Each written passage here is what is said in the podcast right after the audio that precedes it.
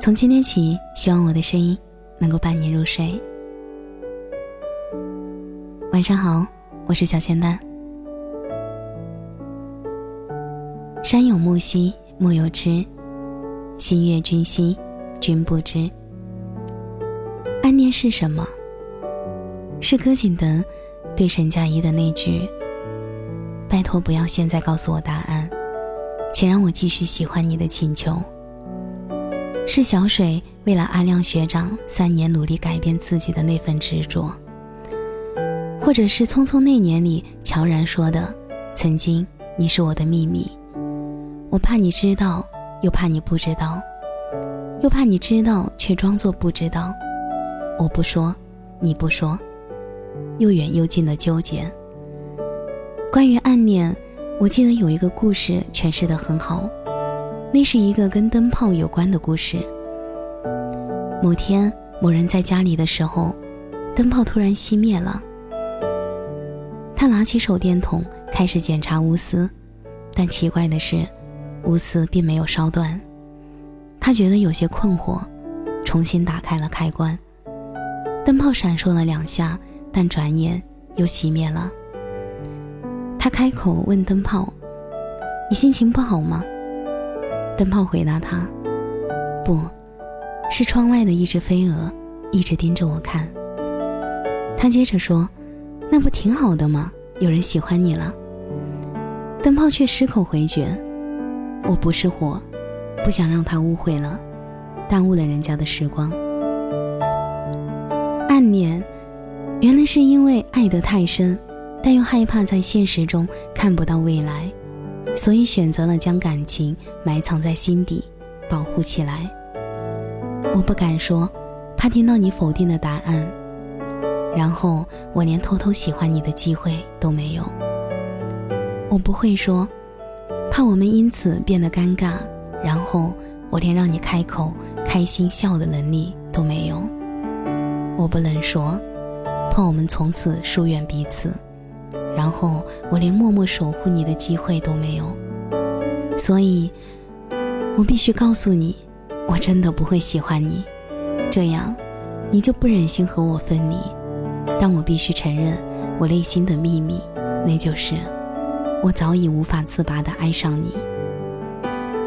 戴望舒有一首诗叫《烦忧》，里面有一句这样的诗句：“假如有人问我的烦忧，我不敢说出你的名字。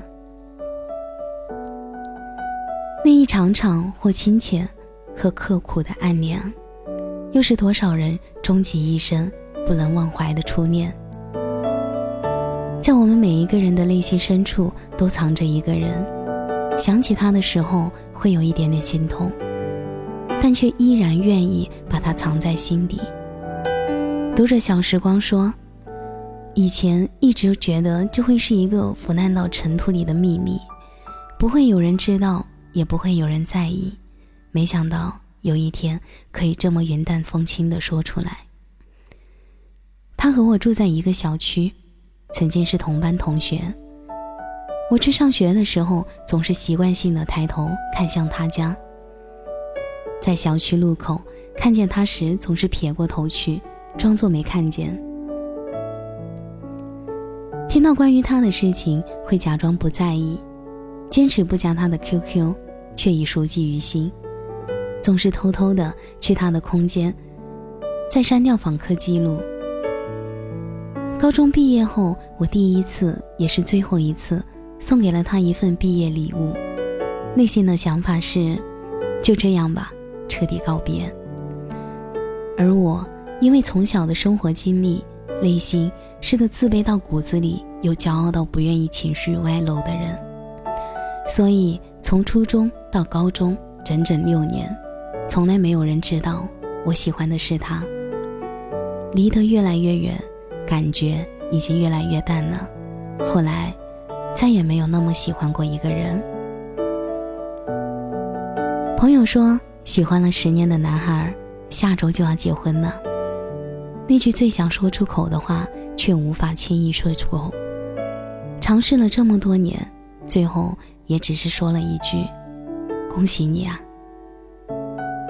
某个瞬间感觉自己什么都不管不顾了，喜欢这句话就要脱口而出了，可是就在最后一刻，还是违背了自己的内心。暗恋是世界上最懦弱又最勇敢的事，撒着弥天大谎，瞒过了世界上所有的人，却都不敢说出一句真心话。可无论如何，可无论如何，它同样美好。也许暗恋的迷人之处就在于它的无疾而终。最高境界是我喜欢你，却让你感觉不到。可暗恋最好的结局，莫过于我暗恋着你，你也恰好暗恋着我，但是我们都没有说。直到有一天水到渠成，砰的一刻，两颗心连上了。橘生淮南里说道：“我们都是一样的人，庸庸碌碌，看上去不配拥有出众的故事。然而，我们都有自己那个独一无二的秘密，秘密。”让每个人变得不一样。年少时，每个人的喜欢都是一首青春的小诗。暗恋期间患得患失，担心对方讨厌自己，害怕对方只是将自己当朋友。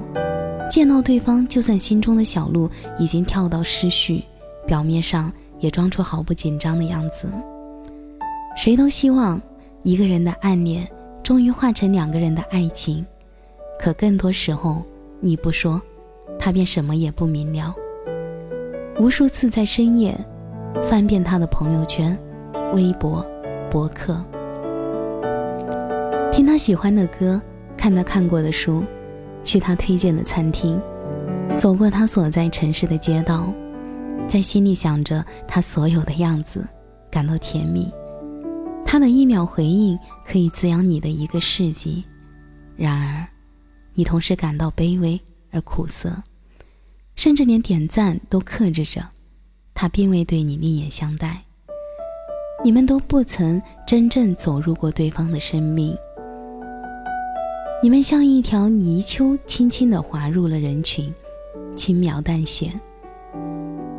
无论这是一场籍籍无中的暗恋，还是有了意外的惊喜。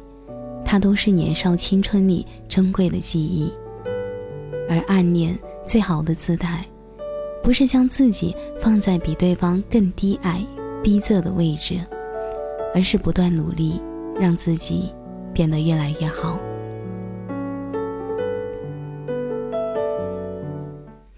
感谢你的收听，我是小仙丹，祝你晚安，有个好梦。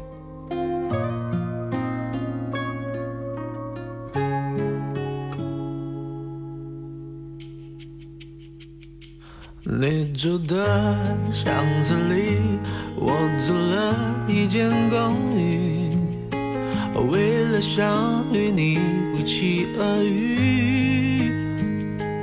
高中三年，我为什么为什么不好好读书？没考上跟你一样的大学，我找了份工作。被你宿舍很近。当我开始学会做蛋饼，才发现你不吃早餐。我，你又擦肩而过，你耳机听什么？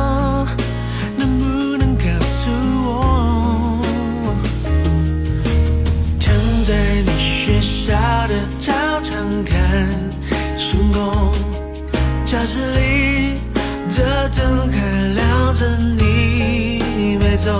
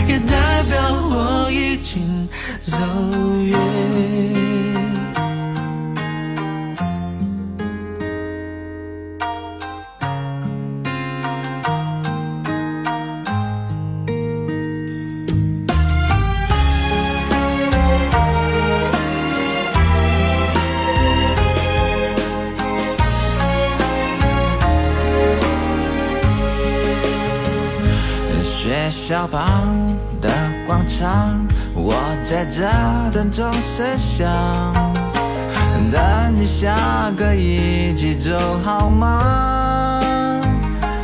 弹着琴，唱你爱的歌，暗恋一点都不痛苦，一点都不痛苦。痛苦的是你根本没看我，我唱这么走心。却走不进你心，人来人往找寻着你，守护着你，不求结局。我你又擦肩而过，我整个白气球，终于你回了头。躺在你学校的操场看星空。教室里